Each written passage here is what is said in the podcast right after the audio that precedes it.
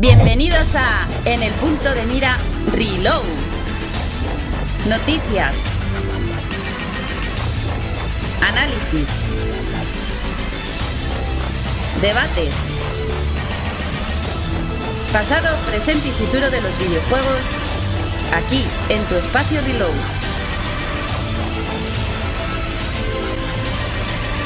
Nosotros no te cobramos por darte placer. En el punto de mira Reload.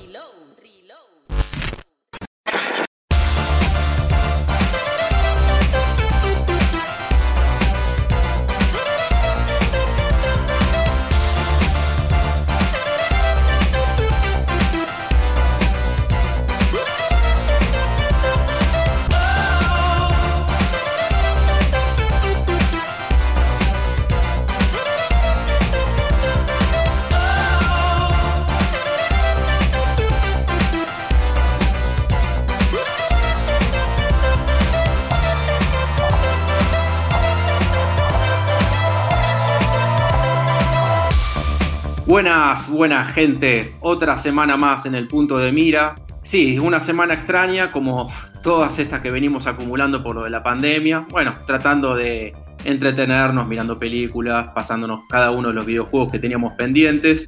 Y tengo acá el placer de estar con el resto de los colaboradores y masters, digamos, en el punto de mira. Por ejemplo, a Marcos. Marcos, ¿cómo va todo y a qué estás jugando?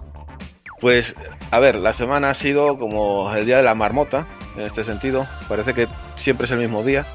Pero bueno, los videojuegos lo hacen un poquito más de llevadero, las series, cine, libro, cómics y la cama, por supuesto. La cama no puede faltar para estar bien acostados y, y relajados.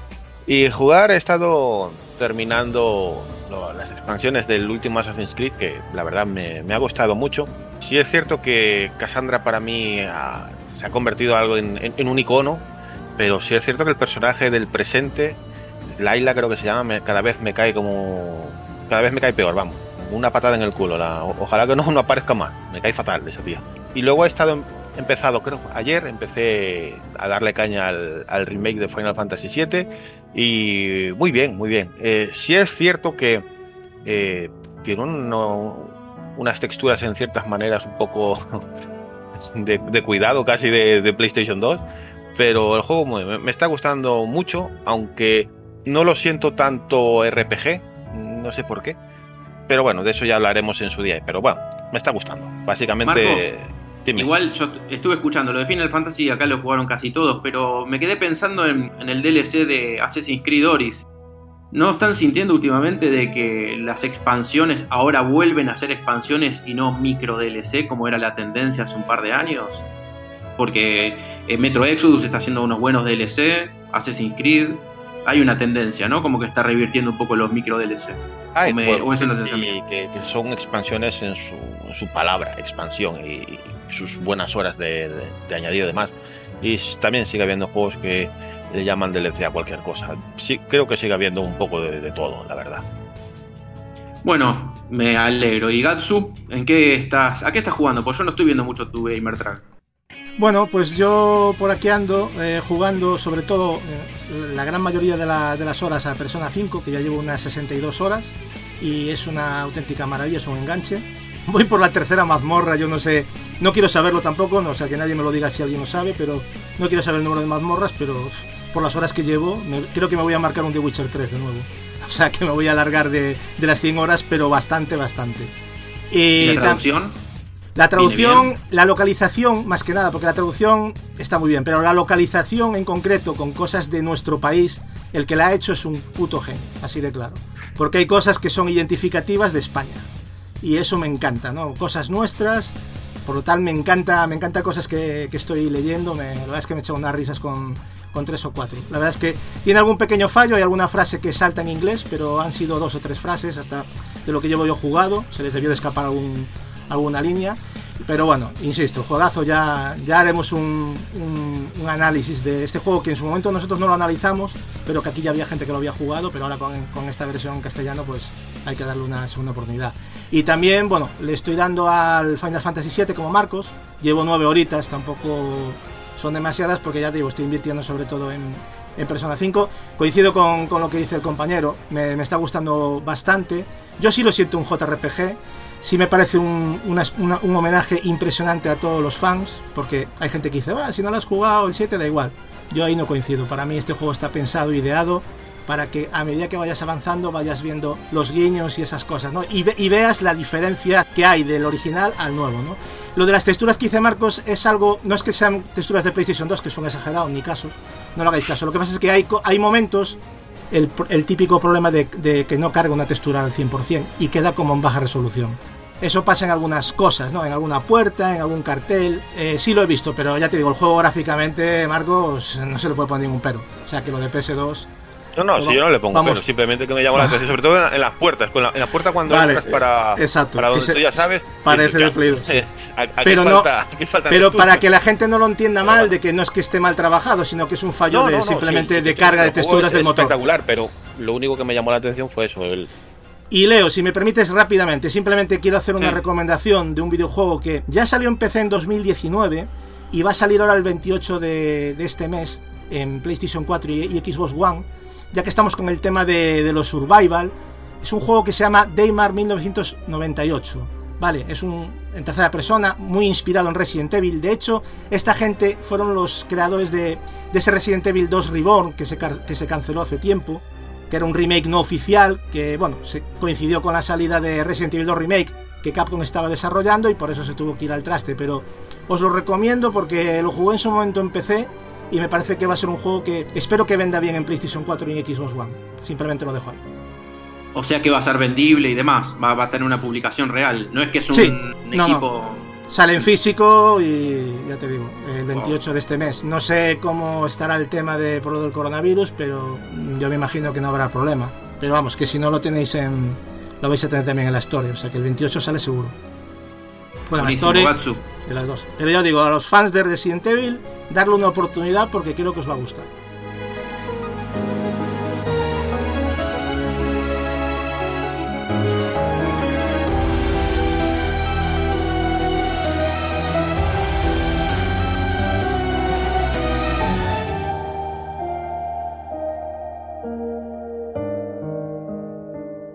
Bueno, y hablando un poco de tema de virus, ¿cómo anda el verde de Edward, el muchacho verde de Xbox? Xbox, ¿qué tal chicos? ¿Cómo estamos? Pues sí, la verdad es que le he dado bastante caña verde al tiempo libre que he tenido para poder de darle un poquito a este hobby que nos gusta tanto. Y bueno, pues me pasé hace poco el Resident Evil 3 Remake, que la verdad me ha encantado, me ha parecido maravilloso. No sabría decir si me quedaría con el 2 o con el 3, pero, pero vamos, eh, increíble el trabajo que está haciendo Capcom con, con, sus, con sus remakes. Me, me, lo pasé en unas 6 horas y media, más o menos, cosas así. Pero, y luego me lo volví a jugar en fácil, más que nada por un tema de conseguir los coleccionables, explorarlo mucho más a fondo y tranquilo. Y bueno, lo he dejado después un poco aparcado porque no quiero quemarlo, ya que mi intención es pasármelo en todas las dificultades eh, más elevadas. Y. Corto y pero intenso, ¿no? Sí, sí, diría que sí. O sea, eh, el Resident Evil 2 Remake yo creo que tenía una. Una perfecta. Eh, ¿cómo, ¿Cómo decirlo? Un cierto equilibrio entre lo que viene a ser suspense, acción, puzzles, y aquí han querido hacer más énfasis en la acción, que bueno, ya lo hizo en su día ese salto con las versiones de Play 1, y lo veo lógico desde mi punto de vista que con el remake se haga. Pero vamos, un juegazo en general. También, pues hablando de más cosas verdes, he estado prendiéndole fuego a Halo Master Chief con el amigo Lazarus, otro, otro, otro hermano de sangre verde. Y lo ¿Cómo hemos, me están hemos... cómo me están haciendo los cuernos ahí, ¿eh? Están ahí es haciendo es, es, es, Halo, es Halo y tú lo sabes. Halo es marca de Xbox y teníamos, ten, tengo que jugarlos. Me parece bien, me parece bien, Edward.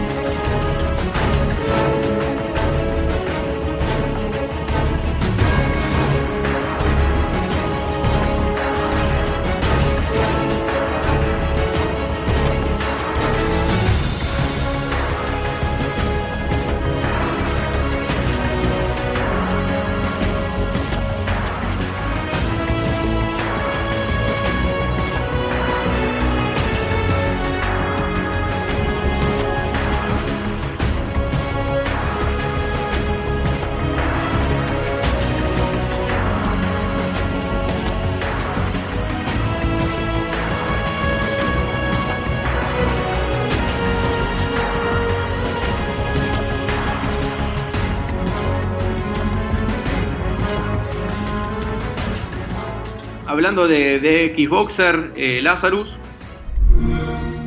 ¿Qué tal chicos? ¿Cómo estáis? Pues mira, ha sido, una, ha sido una semana fuerte. Me saqué a los 1000 Gs de Resident Evil 3 Remake, le metí 30 horas de juegos en total, más o menos. 30, 35, parece que le metí. Me lo pasé en todas las dificultades, la verdad que me gustó bastante. Me he pasado el de sus 2 con las expansiones, de grata sorpresa. Me ha gustado mucho más que el de sus 1, que no estuvo nada mal el, el 1, pero quizás la que me faltaba un poquito más. Y este 2, la verdad que me ha dejado las sensaciones bastante, bastante buenas. Y me he pasado la expansión de Destiny 2, Los Renegados, ya sé que voy con, con retraso, pero bueno, eh, una campaña va a ser un juego así de corte online eh, no mala, pero en fin, genérica. De todas formas, eh, las cinemáticas de GI están a la altura de los amigos de Bungie. Y por supuesto, como bien ha dicho Edward, la Halo Master Chief Collection, ya les hemos pasado Halo 1, Halo 2, Halo 3, empezamos Halo 4 y preparados para Halo 5 y Halo Infinite, esperemos este año. Lázaro, ¿vos crees que a Edward le va a gustar Halo 5? Eh, Halo 4 ya le está gustando mucho. Yo sabía que le va a gustar más. ¡Mucho! Yo estoy seguro que aunque Halo 5 a nivel argumental podría estar mejor, y yo creo que es un juego bastante espectacular, y yo creo que a él eso le va, eso le va a gustar. La trama... O sea, es más cooperativo el juego. Es más, mucho Sí, más cooperativo que el 4. Sí, ya no... Enfoque, por lo menos. ya no duplicas al, al jefe maestro y queda raro, sino que puedes elegir al personaje que quieres llevar de ese eh, equipo Osiris o equipo azul. Y la verdad que, que espero que le guste mucho y estoy seguro que, que le va a encantar.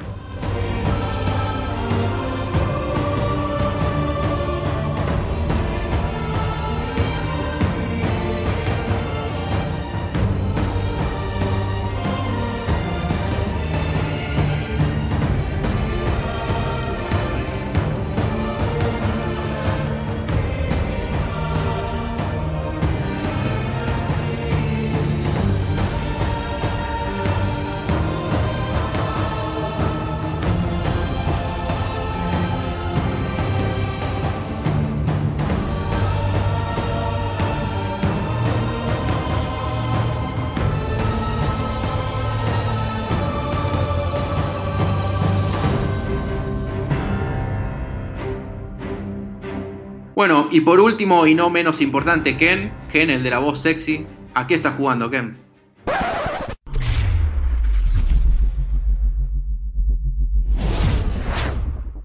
Bienvenidos a un nuevo vídeo, bienvenidos a un nuevo vídeo de opinión, más información y sí. Hola, muy buenas, muy buenas a todos. Bueno, eh, acabé prácticamente hace poco Resident Evil 3 Remake, a mí también me ha, me ha fascinado el videojuego, engancha muchísimo y sí que es cierto, como ha dicho Edward, que tiene cambios estructurales respecto a la segunda entrega, al remake de la segunda, pero al final acaba teniendo su personalidad propia y realmente el videojuego creo humildemente que vale mucho la pena. He empezado Final Fantasy VII Remake y llevo ya, no sé si llevaré 4 o 5 horas, las justas para poder tener unas nociones básicas del juego. La verdad es que también me está gustando mucho. Es cierto que peca en secundarias y algunos detalles con personajes NPCs o, digamos, gente que no está tan abocada a la zona principal del videojuego, pero sí que es cierto que lo que es el camino principal es espectacular, es fascinante en muchísimos aspectos, sobre todo el sistema de combate, que para mí ese equilibrio entre acción y estrategia es la gran victoria de, Square Enix en este sentido, ¿no? Y podría ser un sello de identidad de cara a los futuros Final Fantasies, para mí creo que encaja muy bien para tanto coger público nuevo como para incluso contentar al, al público, digamos, más clásico de, lo que sería la saga, ¿no? Y estamos, en, estamos entrando en una nueva era de, de buena calidad, ¿no? Sí, Por lo sí, menos apoyarte, en, apoyarte en sagas y juegos pasados para darle un lavado de cara a tope, porque por lo que yo vi, tanto Resident Evil 3 como Final Fantasy VII se ven espectaculares. Sí, la verdad es que estamos en un momento maravilloso para toda esa gente que quiera, digamos, volver a vivirlas con el lavado de cara que has comentado, pero también para que nuevos jugadores tengan la oportunidad de, de poder respirar esa esencia, esa esencia histórica del mundo de los videojuegos, pero evidentemente con estos toques tan, bueno, vamos a decirlo, moder- modernistas, entre comillas, actuales o contemporáneos, llamarlo como queráis, de la tecnología, ¿no? De la nueva generación. Para mí, de verdad, muy contento con todo esto y decirlo que por último he estado jugando ya el final del final de las expansiones de The Witcher, Blood and Wine, de The Witcher 3 Wild Hunt, evidentemente estoy hablando, y que me faltaba, tenía pendiente la última. Bueno, tenía pendiente las dos, pero bueno, ya finalicé la, la, digamos, la penúltima la estoy con Blood and Wine, que también me está fascinando y, todo lo que sea profundizar en el que para mí es el mejor videojuego de todos los tiempos, pues me, tiene, me tiene muy enamorado este videojuego, la verdad. Me sumo a ello. Además, la, segunda expansión, para mí. La primera a mí me gustó, es más cortita, pero yo creo que la segunda es casi un juego nuevo O sea, es una cosa con, la nueva localización y con todas las posibilidades de secundarias de exploración y ya ves, armaduras nuevas, si exploras tienes la posibilidad de tener una nueva evolución en lo que sería tu, vamos a decirlo, tu evolución de brujo y la verdad que el videojuego está, está a otro nivel. Y justo esto lo quería ya entrelazar con lo que había dicho antes eh, Leo, de que estamos volviendo a las super expansiones y mejor ejemplo, creo yo, que, este Blood and Wine que precisamente le ganó el mejor RPG del año a, Dark Souls 3, ¿os acordáis? En, los de Game Awards, que una expansión gane a un videojuego de un nivel tan alto es una clara evidencia del nivel de esta gente. Y encima han confirmado desde CD Projekt Red que Cyberpunk 2077 tendrá expansiones al nivel de The Witcher 3 Wild así que imaginaros lo que nos espera por ahí. Y al que le guste verlo, ver pasar malos ratos al brujo, esa, esa expansión se basa en los enemigos más fuertes o de los más fuertes que puede tener un brujo en el universo Witcher.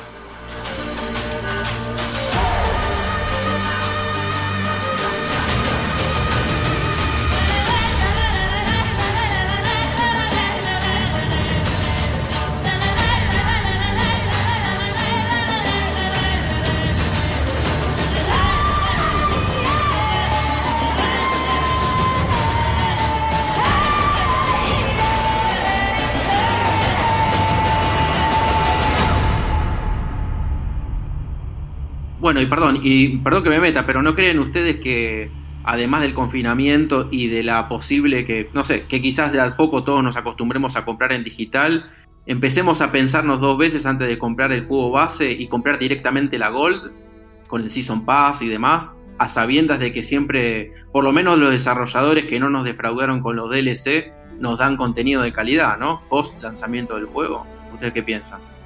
Que no va a pasar dile a muchos de los que estamos aquí de, mira, no te compres Cyberpunk, espérate a, que saquen todas las expansiones.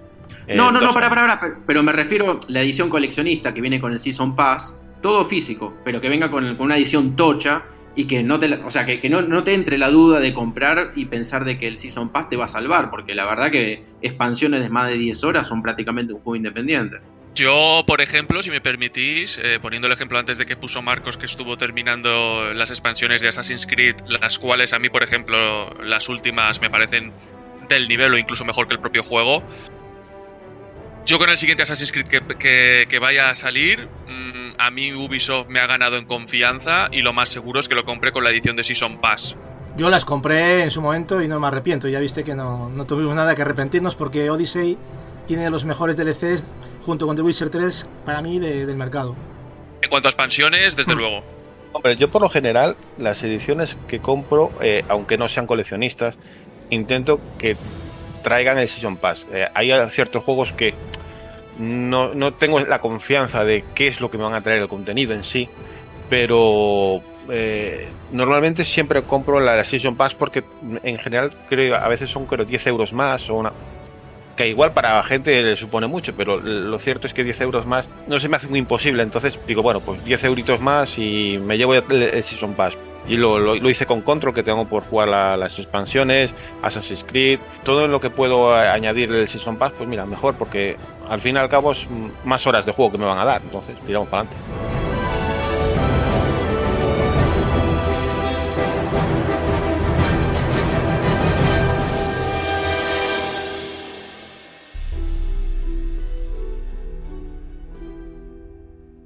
Bueno, chicos, no sé si les parece, pero empezamos ya con el tema que nos acontece, ¿no? Las noticias del día a día, porque la semana pasa rápido y en confinamiento ni te cuento. Todos los días parecen domingo. Pero bueno, no sé, Gatsu, ¿qué opinás? Pero me mando directamente a la primera noticia que tiene que ver con el mando de PlayStation 5 y sus principales características, lo del DualSense y bueno, y la terminación en general del, pad, del mando. ¿Qué, ¿Qué les parece a ustedes? Ya en su momento se había anticipado lo que iban a ser las, las prestaciones, ¿no? Lo de, por ejemplo, lo de la tecnología áptica, ya lo teníamos claro, ¿no? Lo que iba a ofrecer, bueno, también el mando de, Xbox, pero en este caso estamos hablando de DualSense de PlayStation 5. Pero yo a mí el modelo me, me gustó muchísimo, la verdad. Sí me parece que tira un poquito a, a, lo que es el mando de Xbox en algunas cosas. Luego hay gente que, que sigue pareciéndole mal el tema de la colocación de los joypad. A mí no me desagrada para nada, son diferentes. Para mí es cómodo el de Xbox y también este de PlayStation 4. Eh, no me molesta que estén ahí los, los, Joy-Con. Pero ha habido bastante polémica, mmm, bueno, y troleo, que tampoco vamos ahora a hablar de, de, troleos, pero no entiendo muy bien por qué, porque a mí el mando me parece que es un mando que evoluciona al anterior lo suficiente como para que sea atractivo. Ya no solo hablo de diseño, ¿no? sino todo el tema de los gatillos adaptativos con, con la resistencia. Luego también el nuevo botón de Create que va a sustituir al, al de Share, que no especificaron muy bien qué es lo que va a traer más a mayores, pero supongo que traerá alguna cosita más ese panel táctil que también va a tener como tenía el, el DualShock 4, unas barras de luz en los laterales bastante chulas. Me extrañó que tuviese jack de auriculares 3.5, ¿no? Ese jack tradicional que estaba abocado a la desaparición, pero todavía se va, se va a incluir. Desgraciadamente o lamentablemente, no sé, no sé cómo definirlo, pero a ver, sí, habrá gente que le parecerá bien porque tiene auriculares antiguos y, y bueno, nunca está de más, pero bueno, para mí ya es hora de dar pasos, ¿no? Luego conectividad Bluetooth que ya de toda la vida y lo que sí es muy importante es que la batería de litio va a ser mejorada para larga duración. Que, sí que es, puede ser cierto que dure un poquito menos la, la, DualShock 4 de PlayStation 4, dure menos que la de la competencia y ya no hablemos de los mandos de Switch que parece que están hechos con, con adamantio. es una cosa de locos lo de la duración de esa batería. Pero a mí realmente mis sesiones de 6-7 horas las tenía tranquilamente, pero bueno, hay gente que, que opina que, que, no, que menos, pero a mí me, me, me, dura bastante bien. La batería del DualShock 4 me parecía más que suficiente, pero oye, si la amplían, pues mejor que mejor.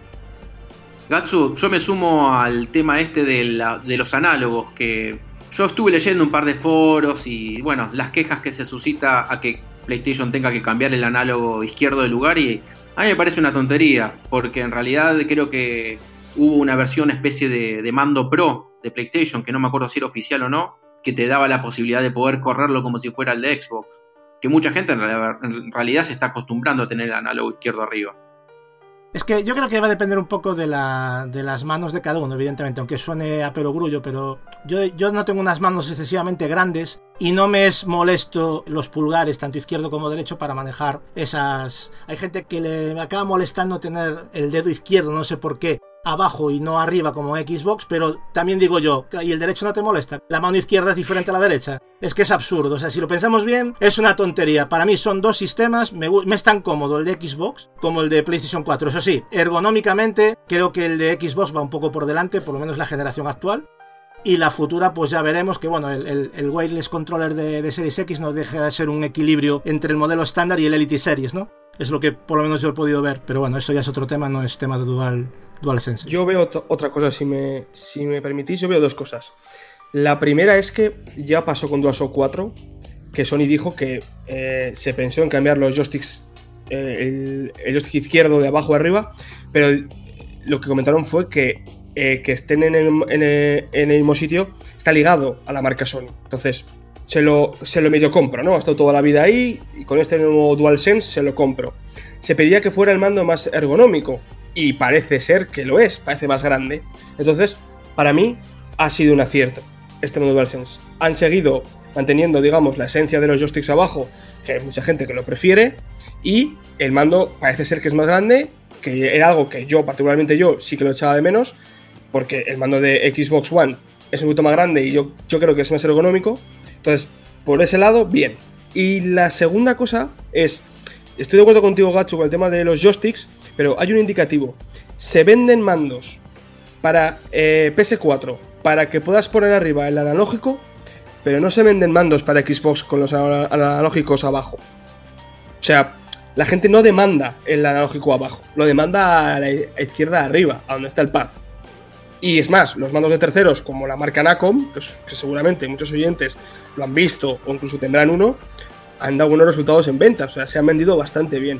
Que sea incómodo, evidentemente no, hemos jugado toda la vida, yo juego con Android 2 o 4 y me parece cómodo, pero sí es cierto que hay una cierta demanda en el que parece ser una vez que pruebas en el analógico arriba, eh, sobre todo el izquierdo, parece ser que te gusta más o es algo más natural. Esa es la sensación. Yo personalmente varío cuando juego consolas de, de Play a Xbox, de Xbox a Play. Y yo no me siento extraño en uno que en otro. O sea, me da exactamente igual tener el analógico arriba que tenerlo en el lado. Yo juego igual de bien. Y yo ahí sí que puedo decir que tengo unas manos bastante grandes, con lo cual eh, debería de influirme, pero me la sopla, que esté en, línea como que esté arriba la, la palanca. Para gusto, pues oye, habrá gente que sí, que se sienta mucho más cómoda con, con el analógico eh, en la parte superior y es totalmente respetable. Yo es que aquí eh, expertos en, en, dónde está mejor eso no soy. Cada uno tendrá su preferencia. Yo sí es cierto que cuando juego con teclado y ratón lo gozo y cuando vuelvo a, tocar el mando después de estar muchas horas jugando con teclado y ratón, y, ratón, perdón, eh, siento que es, que es, un atraso jugar con, comando. Es, es, mi sensación. También es, es, cierto que es toda una experiencia. Es, mucho más brutal la experiencia de cambiar teclado y ratón a mando que, que, que de que de un mando de Play a un mando de Xbox. Yo ahí apenas veo diferencia, si te soy sincero. ¿eh? eh sí es cierto que el, mando de Xbox eh, One ahora mismo eh, me parece mucho más cómodo en general que el de PlayStation 4, pero también te digo que el de PlayStation 4 no me parece desdeñable, o sea, me parece un mando muy bueno para jugar infinitamente mejor que el de PlayStation 3 o los Y de hecho, del 3 al 4 hay más cambios de los que mucha gente quiere ver, para mí. Y, empezando por el peso ya, que es un para mí es importante. El, mando de Play 3 era de juguete y parecía que se iba a romper. Era, era súper incómodo. A mí, a mí me dolían las manos jugar con, con, esos mandos. A mí el 3 sí me produjo problemas a la hora de la ergonomía, más que el 4. A mí el, de, el DualShock 4 me parece un pedazo de mando. Y luego es lo que dices tú, ¿no? Luego están están los gustos, ¿no? Pero yo creo que creo que coincidimos todos en que tanto el DualShock 4 como el de Xbox son dos pedazos de mandos. Perdón que agregue algo, pero ustedes no ven como un acierto y cambiando sutilmente de tema, el tema de la rugosidad de los análogos a la hora de apagar la yema de los dedos y después el recorrido de los triggers, de los gatillos, a mí me parece espectacular de que hayan tomado nota. Es que el tema de los gatillos también va siendo ya un híbrido, ¿no? Con los modelos pros que ha habido en PlayStation, aunque hayan estado desarrollados o fabricados por terceros. En este caso, donde yo creo que está la.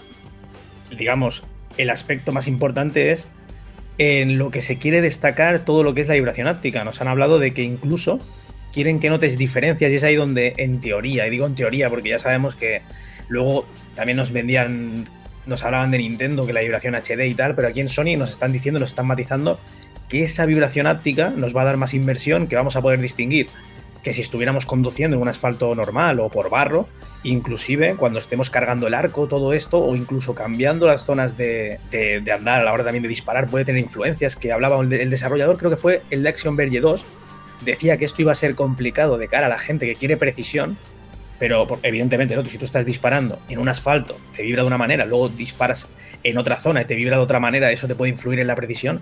Pero yo creo que es un acierto porque esto repercute en el realismo, ¿no? Que al fin y al cabo, lo que todos queremos con la evolución tecnológica de los videojuegos es realismo, ¿no?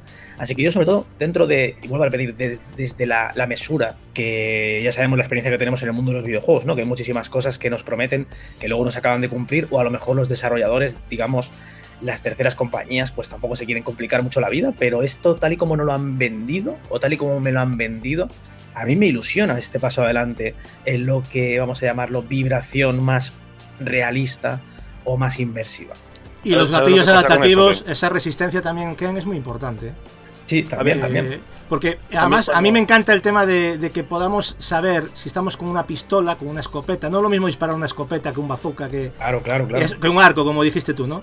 Y creo que eso puede estar bien. Que luego habrá gente que no le guste, pues supongo que se podrá desactivar, pero a mí me parece un avance necesario. lo que pasa? Es que yo, que yo estas cosas, me gustan las ideas que tienen, pero esto ya desde de, siempre desde años atrás, siempre tienen muy buenas ideas para implementar en los mandos. Lo que pasa es que la mayoría de las veces se queda en aguas de borraja. Eh, ¿Por qué digo que se quedan en nada? Porque esto mismo que pasa de los gatillos, yo ya lo escuché en Xbox One, en el mando de Xbox One, de lo, que vamos a sentir y todo eso. Y al final eso se, y al final eso se hizo en cinco juegos, por decirlo de alguna manera.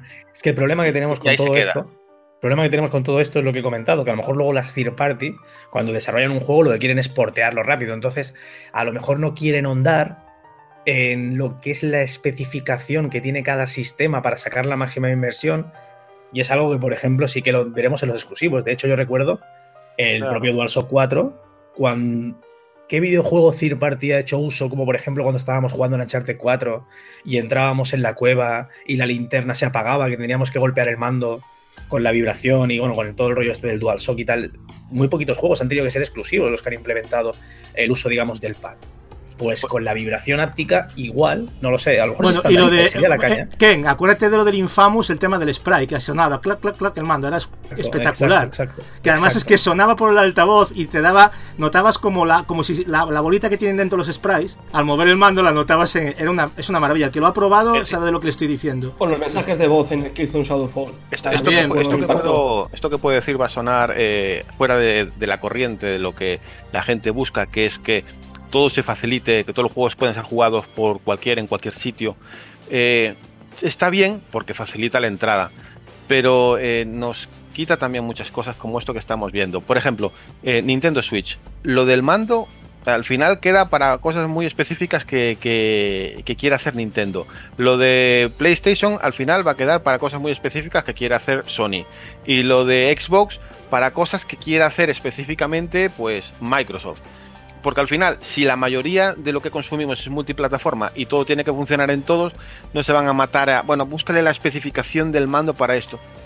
En los viejos tiempos de las consolas de verdad, porque ahora son PCs camuflados, en, los viejos tiempos en que una consola era una verdadera consola y los juegos se hacían para esa consola, se explotaba todo, les explotaba la consola, sus características especiales, sus particularidades en el mando.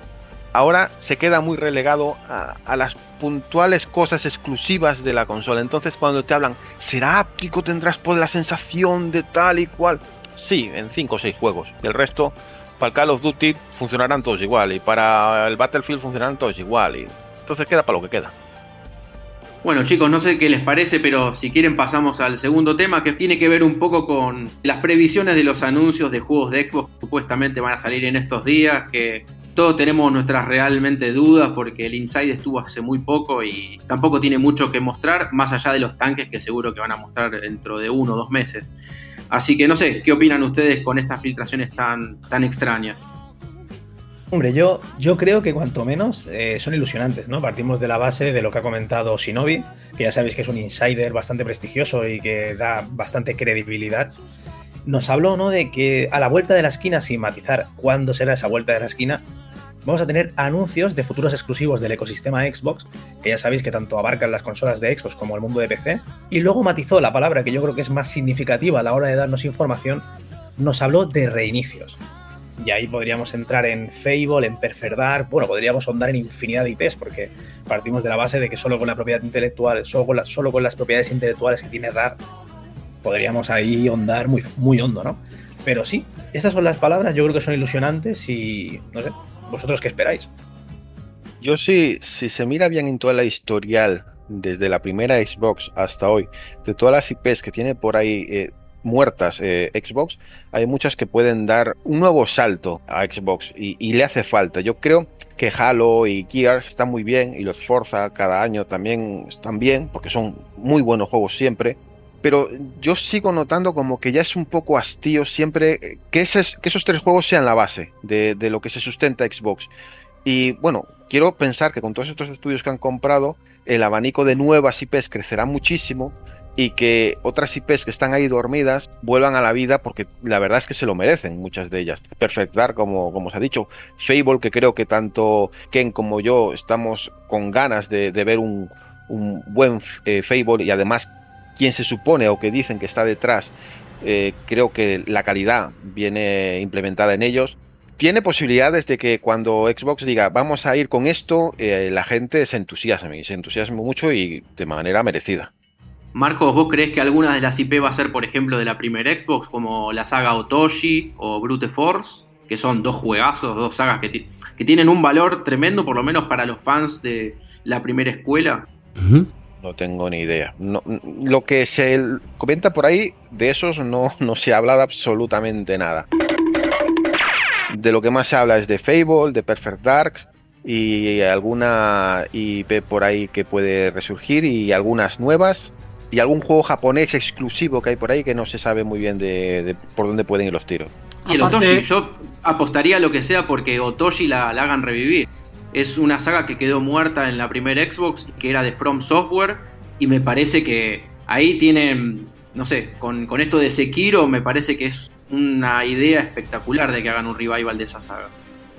Sí, estaría bien para, para hacer un poco competencia From Software, pero bueno, habría que ver, ¿no? Lo que, pero lo que es lo que, lo que comenta Marcos, eh, yo creo que lo, lo, que más se está hablando es Fable 4, ese Perfect Dark, que encima va a ser en tercera persona, o se comenta dentro del rumor, hay que tratarlo como un rumor, y eso sí me parece una reinvención interesante, y que es a lo que se refería un poco Shinobi 602, ¿no? El, este Insider. Pero, pero Gatsu sería un shooter más. Viste que sí. siempre pasamos por el mismo, la misma diva de que Xbox siempre pero, se asocia con los shooters. Pero, ahí, pero ahí, estoy de acuerdo con, con, Leo en el hecho de que, vamos a ver, lo, lo, comentado antes de Marcos, de que solamente quitando Forza tenemos Halo y Gears como buques insignias, no dejan de ser juegos de ciencia ficción de tiros. Yo creo que en eso ya Xbox pues va bastante servida en cuanto a tema tiros. Juegos como Fable, de confirmarse, que yo creo que es el que más papeletas tiene, sinceramente, bajo mi opinión, o juegos como lo que va a ser Hellblade 2 y demás, creo que es ese, esa sangre nueva o que, por ejemplo, la competencia más directa que Sony tiene a, a cascoporro eh, y a Microsoft o a Xbox es lo que, le, lo que le faltaría para enriquecer su catálogo de exclusivos y darle más, más variedad. Una matización quería hacer, eh, sí que es cierto que otra cosa no, pero Xbox variedad va a traer, ¿no? Porque ha comprado un número bastante amplio de estudios y cada uno estará trabajando con singularidad y tal. Pero cuando hablábamos de, del videojuego de Dark, y quiero colocar esta puntualización porque es importante, no, no, se habla de un shooter en tercera persona como puede ser un, un. En este caso se hablaba, y esto decían los rumores y las informaciones que han seguido, digamos, mareando y moviéndose durante mucho tiempo, que Joanna Dark, que era, digamos, la reinvención o por lo menos el nuevo videojuego de la saga, iba a ser más estilo Uncharted, es decir, un videojuego en tercera persona donde vamos a tener más movilidad, donde vamos a tener, digamos, esa linealidad, ¿no? Y todas esas situaciones más parecidas, vuelvo a decirlo, entre comillas y superficialmente dicho, a la saga Uncharted, ¿no? Entonces, dentro de los shooters, que sí que es cierto, como bien ha, como bien ha dicho Edward, que Microsoft es lo que más tiene, sobre todo los, las dos, digamos, los dos, dos de los tres titanes son shooters, Gears y Halo, pero claro, si dentro de toda la variedad que vas a dar, porque ya sabemos que The Other Worlds, en el futuro, según dijo el propio Matt Booty, ya sabéis, el, el, el, líder de Xbox Game Studios, dijo que The Other Worlds seguiría una onda, digamos, un camino dentro de Microsoft. Tenemos Hellblade 2, que seguramente Hellblade también seguirá otro camino, ¿no? Y vamos teniendo diferentes posibilidades como Fable y muchísimos más estudios que tengo muchas ganas de ver en qué están trabajando. Pues Perfect Dark, yo creo que teniendo esa singularidad con ese Joanna Dark y es otro estilo, pues sí que acabaría cogiendo un espacio ¿no? dentro de, del mundo Xbox. A mí me parece un videojuego con muchísima personalidad y lo vería un gran acierto. Yo, yo estoy muy ilusionado con esta reinvención de, de la franquicia, porque hay gente que no le gusta demasiado ese FPS en primera persona que era el Perfect Dark, pero para mí es un juego que puede competir directamente como una franquicia diferente con lo que quieren hacer en tercera persona y coincido contigo, Ken. Y luego pues tenemos cositas como también la parte estratégica de Age of Empires 4 que va a salir, que también Relic está trabajando en él. Flight Simulator que parece ser que va a ser la, la, leche.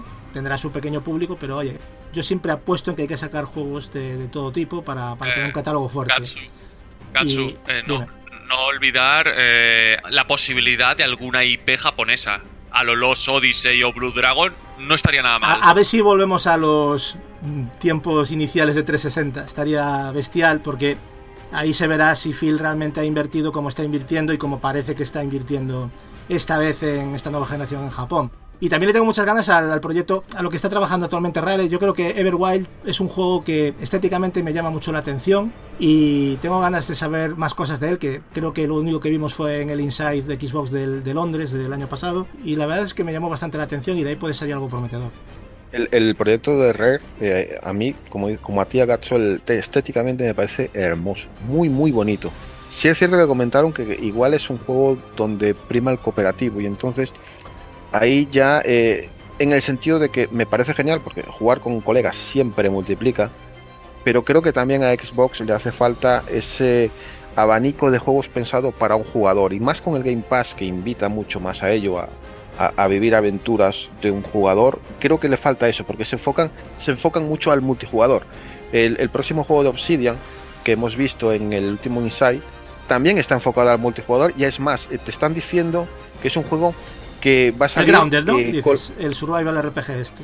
sí, que va a salir con la idea de que la comunidad sea la que les ayude a crear el juego, a hacerlo más grande. O sea, vamos a vivir otro, otro Sea of Thieves. Y espero otra cosa. Y, confío, por lo que se comenta, que vendrán juegos importantes y también de un solo jugador. De aventuras grandes, en, definitiva. Y que sí, es cierto que para Xbox es importante el multijugador, se les nota eh, en sus palabras, pero que repartan un poco, que no se centren tanto en, en la idea cooperativa y multijugador, que también nos den a los jugadores esas aventuras de un solo jugador, que creo que les hace falta.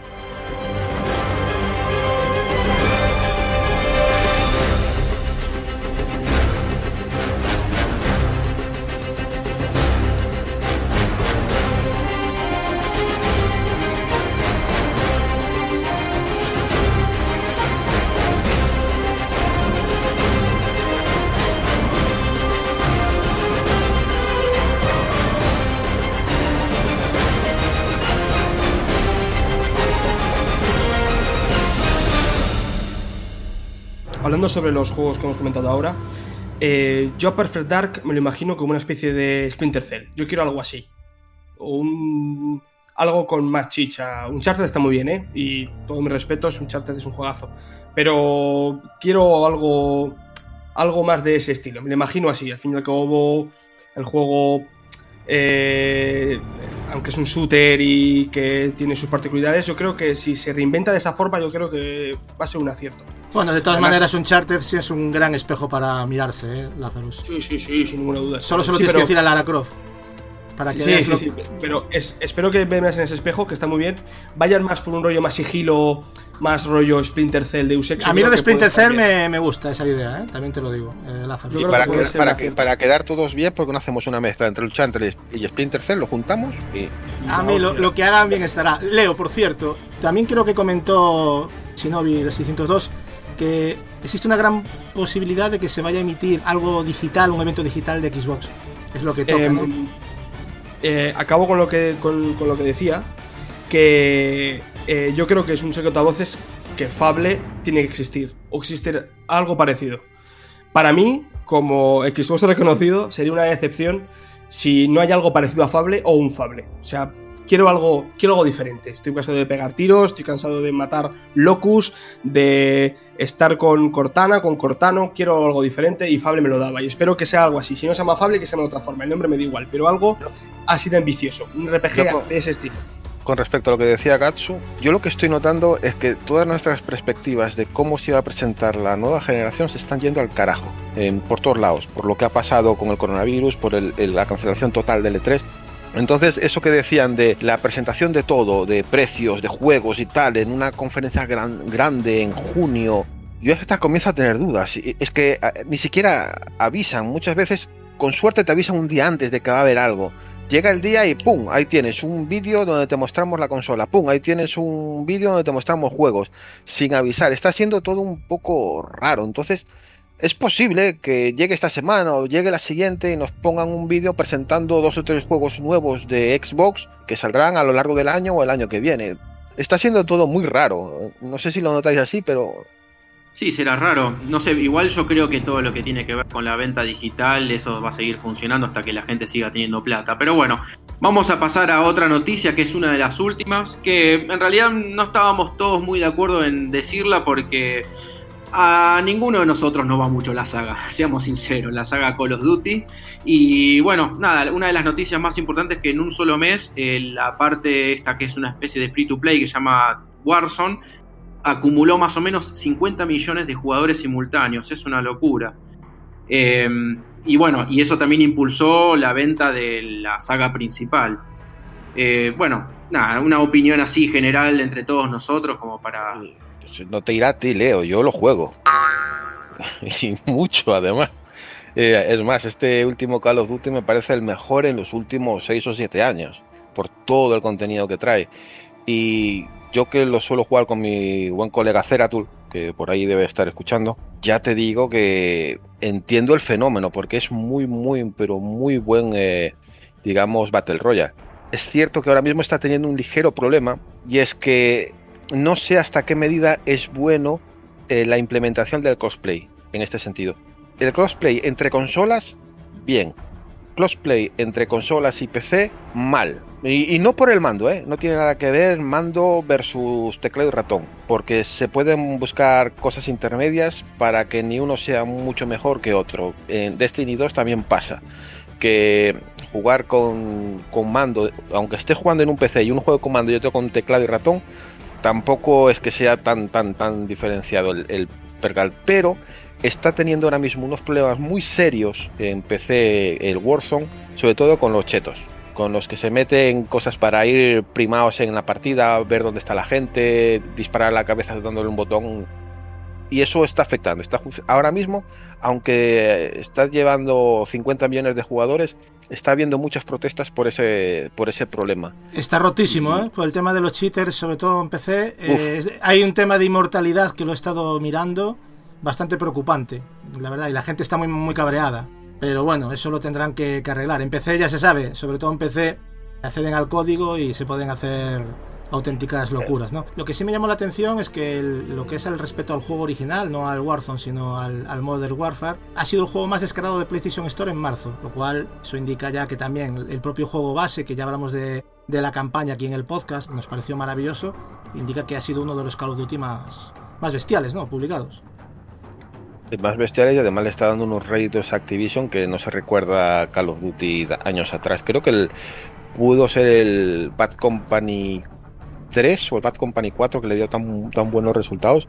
Pero este, ya te digo, está siendo tan, tan bueno y con contenido constante. Cada tres meses te mete un montón de contenido. El pase de, de batalla está funcionando extremadamente bien, mandando al carajo los micropagos de estos de la suerte. Que me da pena que en noviembre saquen un nuevo Call of Duty y dejen este un poco apartado. Este juego se merecería eh, tener dos o tres años dándole contenido porque la gente lo va a seguir jugando a mansalva, pero bueno, ya sabemos cómo funciona Activision. Es una pena. Casi, a ver, yo creo que teniendo esa base, lo mejor sería centrarse en contenido, ¿no? Yo creo que sería bueno. Yo lo vería mejor, quizás. Sí, es que no ahora mismo, viendo la cantidad de gente que tiene y que el, el Warzone, y además siendo gratuito, la cantidad de gente que se está adentrando en la saga y está jugando y metiéndole su dinero a su, a su pase de, de, temporada cada tres meses, que son 10 euros lo que, lo que te cuesta, y todos los ingresos además que están teniendo, es que no hay prisa ninguna por sacar un nuevo Call of Duty. Pero bueno, Activision es de estos cerrados de Call of Duty al año, Call of Duty al año también es cierto que este clásico que ha salido ahora, la, segunda parte, que está solamente disponible por el momento en PlayStation y creo que a finales de mes en PC y en, Xbox, ha salido así como a destiempo. Y nadie se lo esperaba. Llegó una buena semana y dijeron: Mañana tenéis el juego disponible. Y, y ala, tira para adelante. Están saliendo las cosas muy raras a la hora de lanzamientos, pero se ve que la gente responde. Yo solo espero que cuiden a este Call of Duty más tiempo porque se lo merece. Es un grandioso juego y entiendo los 50 millones.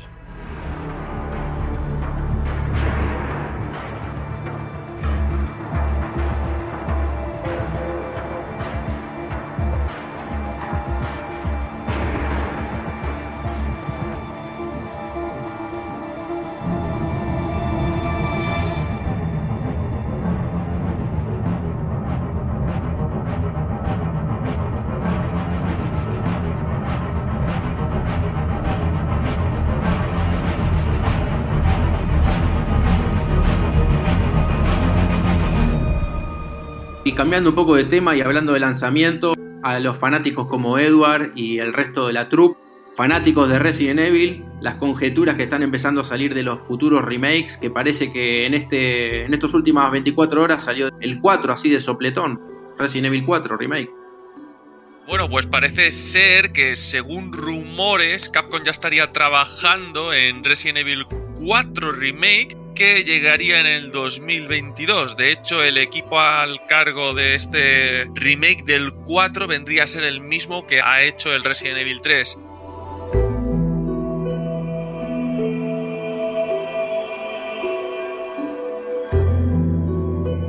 contento porque es un juego que sé que pillaré de lanzamiento, me va a encantar y demás. Y aparte, con la calidad que está demostrando Capcom con estos remakes, pues yo, vamos, encantadísimo pero estoy muy apenado de que le estén dando una prioridad a la cuarta entrega, que vale, lo entiendo, eh, porque a nivel de crítica el Resident Evil 4 es el que tiene las valoraciones más altas de toda la saga Resident Evil, y aparte de que lo hemos tenido porteado hasta en microondas el Resident Evil 4.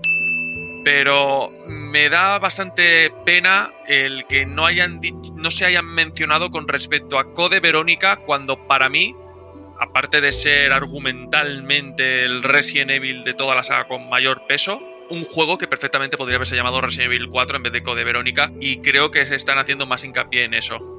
De hecho, ha habido bastante revuelo en las redes, ya que el descontento en este caso ha sido bastante generalizado. O sea, no es una opinión solo de Edward o, mía o del resto de compañeros, sino que creo que casi todos consideramos que Resident Evil 4 no necesita un remake, como así lo necesita Code Verónica. Ya no solo por, por lo que es el motor del juego, que yo creo que el 4 no... Hombre, estaría muy bien, ¿no? Pero yo creo que el Verónica es más importante todavía ese remake y encima que argumentalmente pues yo creo que no tiene nada que hacer Resident Evil 4. Pero claro, es lógico, visto las ventas de que el Verónica no llegó a 3 millones de ventas, creo que se quedó en 2.750.000. De... Vendió muy mal.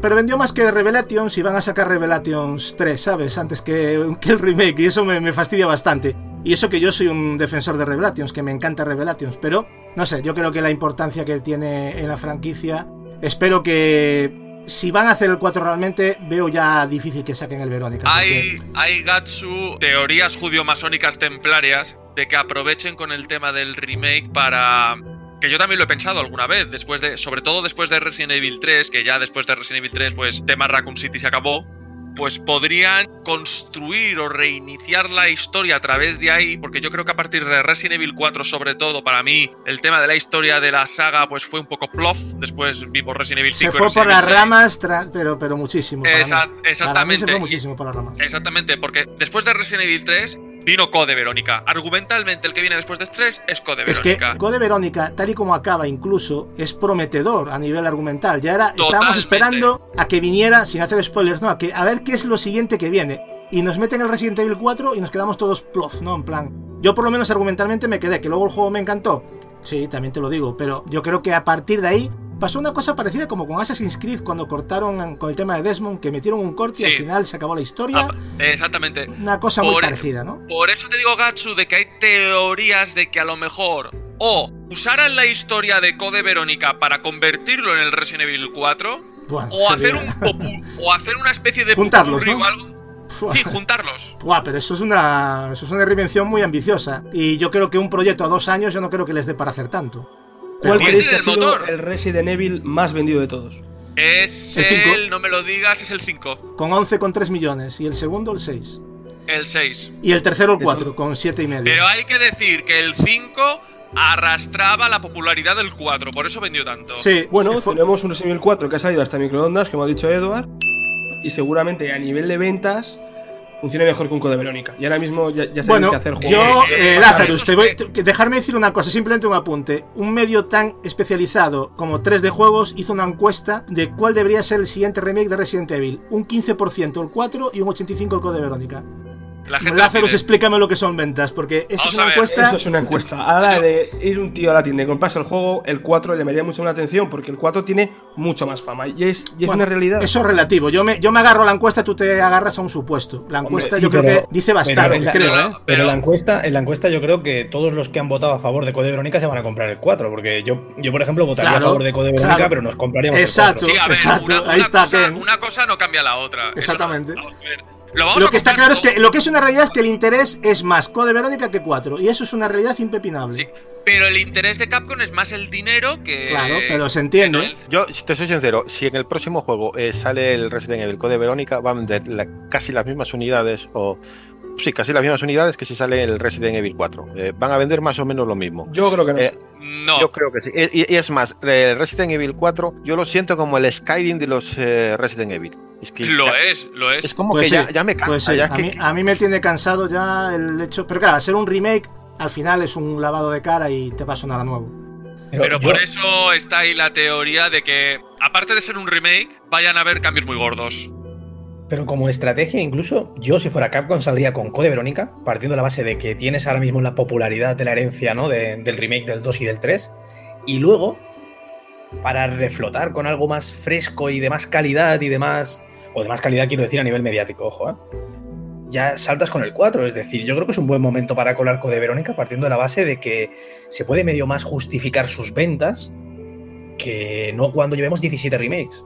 Es lo que yo, lo que yo Es veo. que, Ken, to- yo creo que todos, todos, cuando se anunció Resident Evil 3, esperábamos que después de Resident Evil 3 Nemesis, el siguiente tenía que ser Code Verónica. Hombre, es que tenía que serlo. Es que es así. o sea, Para los fans muy bien, pero para el, para el mercado actual, el 4 se comería el Code Verónica. Lo digo de verdad. pues yo no sé en qué te apoyas en eso. Por, por- por las ventas anteriores de. Bueno, No, vale, porque. Pero, no, pero a mí el interés me parece mucho más destacable que, que lo que estás diciendo tú. Pero bueno, No, porque opinión. las encuestas Gachu son gente que se mete en internet y está eh, eh, afianzada en seguir la actualidad del videojuego. Pero que las compras de Resident Evil actuales, chicos, es para gente eh, de la antigua escuela y gente de la nueva. A ver, pero vamos a ver, la nueva vamos- vamos sabe a la existencia del 4. Vamos a Tú ver. le preguntas a alguien normal que ha Por, por jugado esa regla de todos 3, los ¿para qué coño van a hacer el Perfect Dark? Pero, es que vamos, es que eso, bueno, eso es otra. Pero de todas maneras, eh, eh, lo que está claro es que en las redes se montó un revuelo y eso es una realidad. Y si la gente está cabrada será por algo. Y yo eso. Sí. que- y luego se traduce en lo que dice Ken, que es muy inteligente. Que luego al final, tanto tú, que prefieres el 4, como yo, que prefiero el Code, pues No, voy no, a ir a la tienda no, y voy a comprar el 4. No, no, no, no, y eso no va a demostrar yo nada. prefiero el code. Yo prefiero el code. Pero si, si, si, si yo fuera Capcom, haría el 4. Pero mucho, pero mucho antes que el code. Porque sé que a nivel de ventas me lo va a justificar. Pero esto es, esto es una realidad.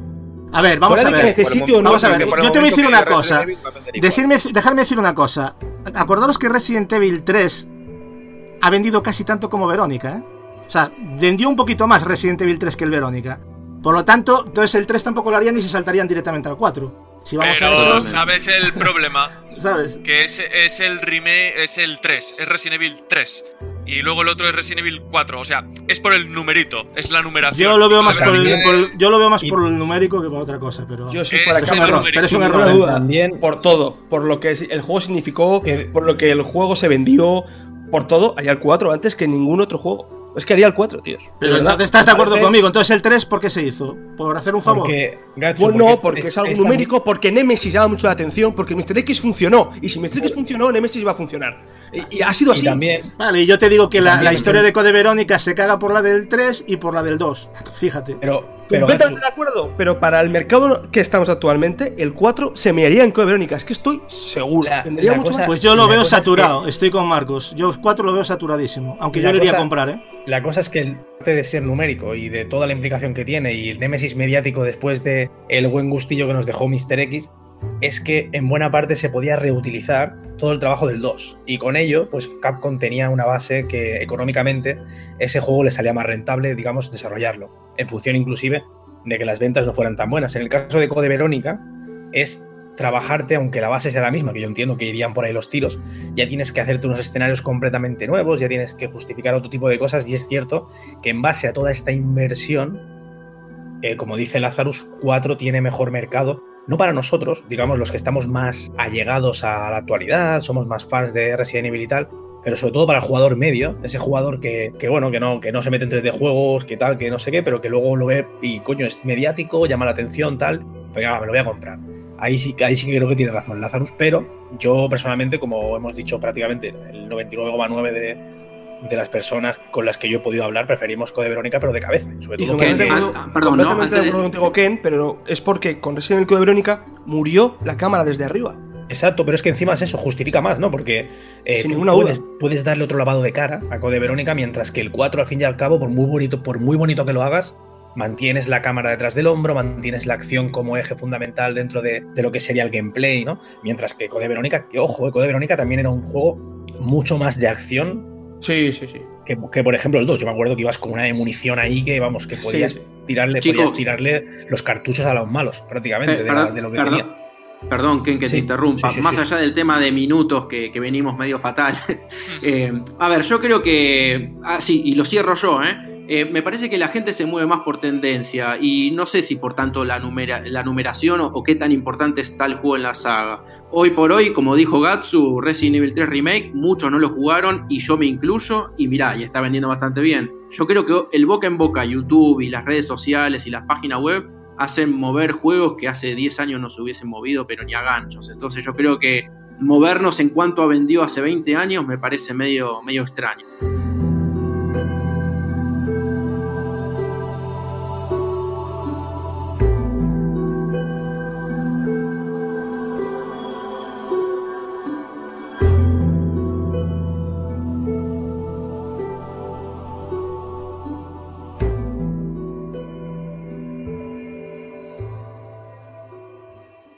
Antes de seguir el debate, porque seguro que me van a decir algo más importante de lo que yo acabo de decir, pasamos directamente al tema de los comentarios de los oyentes. ¿Qué les parece, chicos? Pues sí, ha, estado bastante interesante, ¿no? Esta semanita también cargadito de, comentarios que, bueno, pasamos a comentar también. Bueno, el primero que leo yo es de Cervantes PKT. Eh, que bueno, él se emociona por escucharnos y ver que hay un nuevo podcast y dice, vamos a descargarlo. Yo para esta cuarentena recomendaría uno de los dos de los últimos Assassin's Creed. Cantidad de contenido y calidad. Bueno, eso ya es justamente lo que hablando al principio, ¿no? Exactamente, ya lo comentó Marcos y lo hemos estado comentando que contenido no le falta a este, a este Odyssey. Y Marcos, ¿qué te parece nombrar el comentario de Gisper? Ha perdido el primer puesto. Esto, esto es una eh, noticia. ¿eh? Eh, lo, lo, iba a decir, pero me adelantaste. Yo no quería decir nada, pero alguien se lo ha adelantado.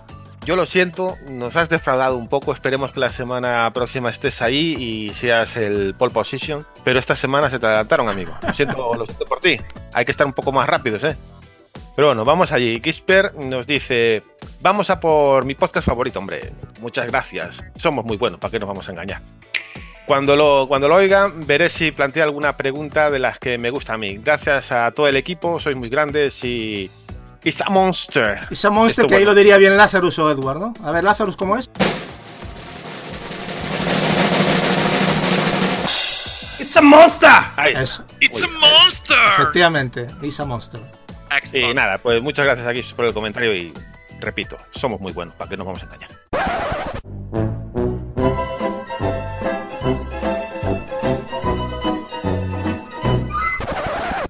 Lazarus, ¿y qué te parece el comentario de Gaby Geek?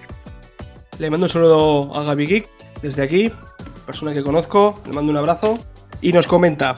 Yo os recomiendo Final Fantasy VII Remake, es de los que emocionan. La OST te transporta, deja de existir el confinamiento. Ojalá habléis de él y lo desgranéis. En cuanto a lo de Final Fantasy VII Remake, hago una pregunta más concreta. ¿Creéis que con el juego tan redondo que ha salido con el 7 puedan trabajar en el remake del 8 y, y 9? También con sus tres partes correspondientes, de forma simultánea con el desarrollo de Final Fantasy XVI. Opino que con la base del 7 les debe de resultar relativamente sencillo hacer el 8. Por ejemplo, el 9 daría más guerra por el diseño artístico, aunque no, le vendría mal a la saga el remake del 9 o algo similar. No se atreven con cosas no realistas. Thank yous.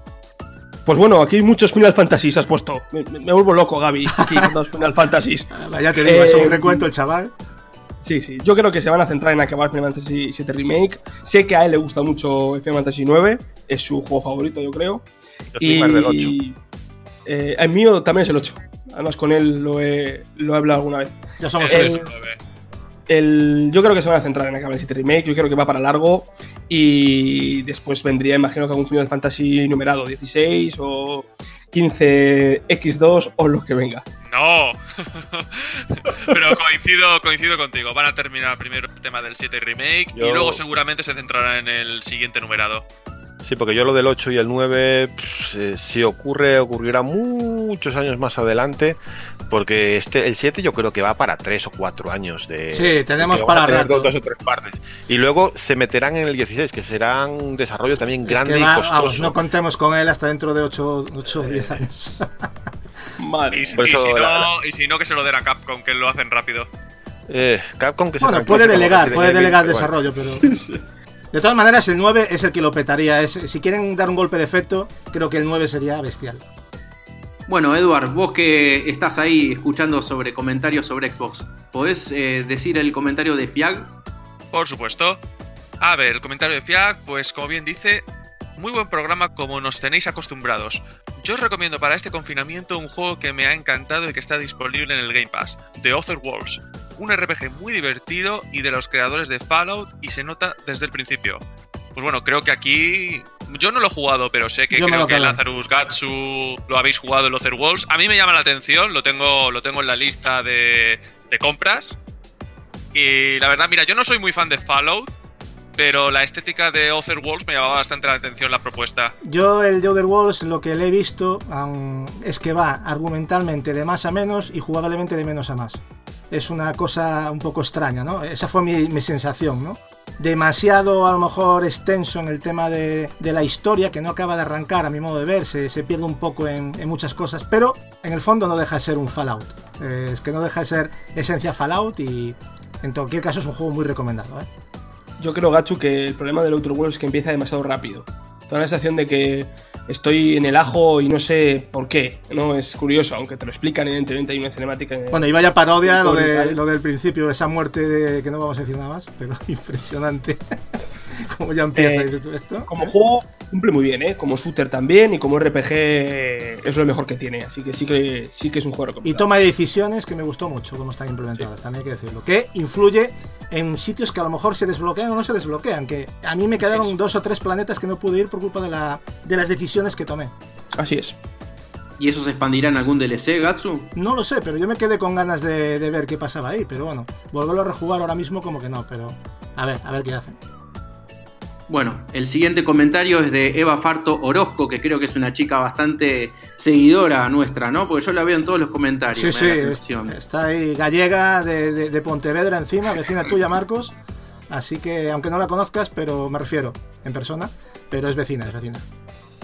Dice, qué ganas de que hagáis un análisis de Final Fantasy Remake. Gatsu, ponte a jugar de una vez. Deja de tanto bucle de videos de Gisper hablando. Gran podcast. Bailando, bailando, sí, que Gister publicó un, un vídeo bailando. Grande, que, grande se, que se aburría mucho en casa con el tema del confinamiento. Pero oye, Eva, que, que ya lo estoy jugando, que como he dicho, llevo nueve horitas, pero hay que darle a Persona 5, que son muchas horas y llevo sesenta y pico horas ya. Pero ya te digo, me está encantando y lo estoy dosificando mucho porque este Final Fantasy VII Remake quiero que me dure mucho. Bueno, y el siguiente comentario es de José Barreiro. Marco, Nuestro José nos dice, decid la verdad, The Last of Us 2 se retrasa para no coincidir con el GOTY, Xenoblade Chronicles de Switch. Que es el plumero.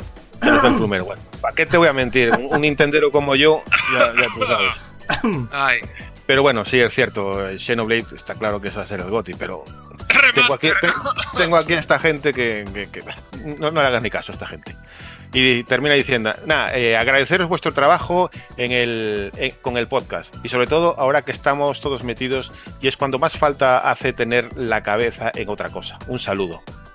Pues nada, lo dicho, muchas gracias y estoy contigo, toda la razón. Xenoblade será el GOTY, entre tú y yo. Pero no se No, de, hecho, de hecho, ya lo es antes de que salga, como, como pasa siempre con Nintendo, o sea que ya lo sabéis. la duda bola fue- mágica. Bueno, y el siguiente es de, de un amigo y conocido de Gatsu, ¿no? Gatsu. Pues sí, Refechator, que dice, ja ja ja, qué puto grande es el Gatsu y qué troll. Pues que sepas, en tantos días de confinamiento y ya no sabes qué hacer, he desmontado todo para limpiar el polvo un par de días y al menos he estado entretenido. Esto se refiere al troleo que le metí en el anterior podcast, que lo cité porque me llamó Sonier y le tuve que trolear, claro. Y continúa. Entre las clases de deporte matutinas y cosas así, pues bien. Y también estoy aprovechando para jugar a full a estos días más que nunca, pero sobre todo jugando más en PC al puto Risk. Eh, gracias por poner una coma, que ya me estaba ahogando. Counter Strike, que entre Steam y Epic Store no doy abasto. Y respecto a la gotirraspa, ya no sé ni en qué versión terminé. Creo que la 4.5 o algo así. Todo por culpa del puto Decar que me llevó a volver loco y casi cojo hasta una depresión porque nunca estaba perfecta. Y ya sabes cómo es el, el puto Gloria Bendita. Ja, ja, ja. No te preocupes, Gasu, que cuando pase toda esta mierda te enviaré... Que, bien te han educado en casa, Rece, estoy orgulloso de ti. Te enviaré una Gatsu Edition personalizada de su última versión y te vas a reír de PlayStation 5, de Series X, jajaja. Un abrazo y a seguir bien. ¡Viva Sony! no vaya a ser que me censuréis. bueno. Eh, sí, eh, de hecho, mira, te lo he publicado por eso, porque lo demás dije, va, esto, es- esto es paja, pero bueno. eh, te lo hemos publicado. Nada, que sí, que aparte ya me, ya, ya me lo está currando esa gotirraspa diseñada, customizada con, con una imagen de, de Woods. Y bueno, que a ver, a ver qué tal, dice que me la va a mandar y, y yo esperando verla, a ver, esa versión número 17,5 millones. Gracias, Rece, y por escucharnos, por supuesto. Bueno, pasamos al siguiente comentario que esta vez lo dice Ken, de Javier Ma.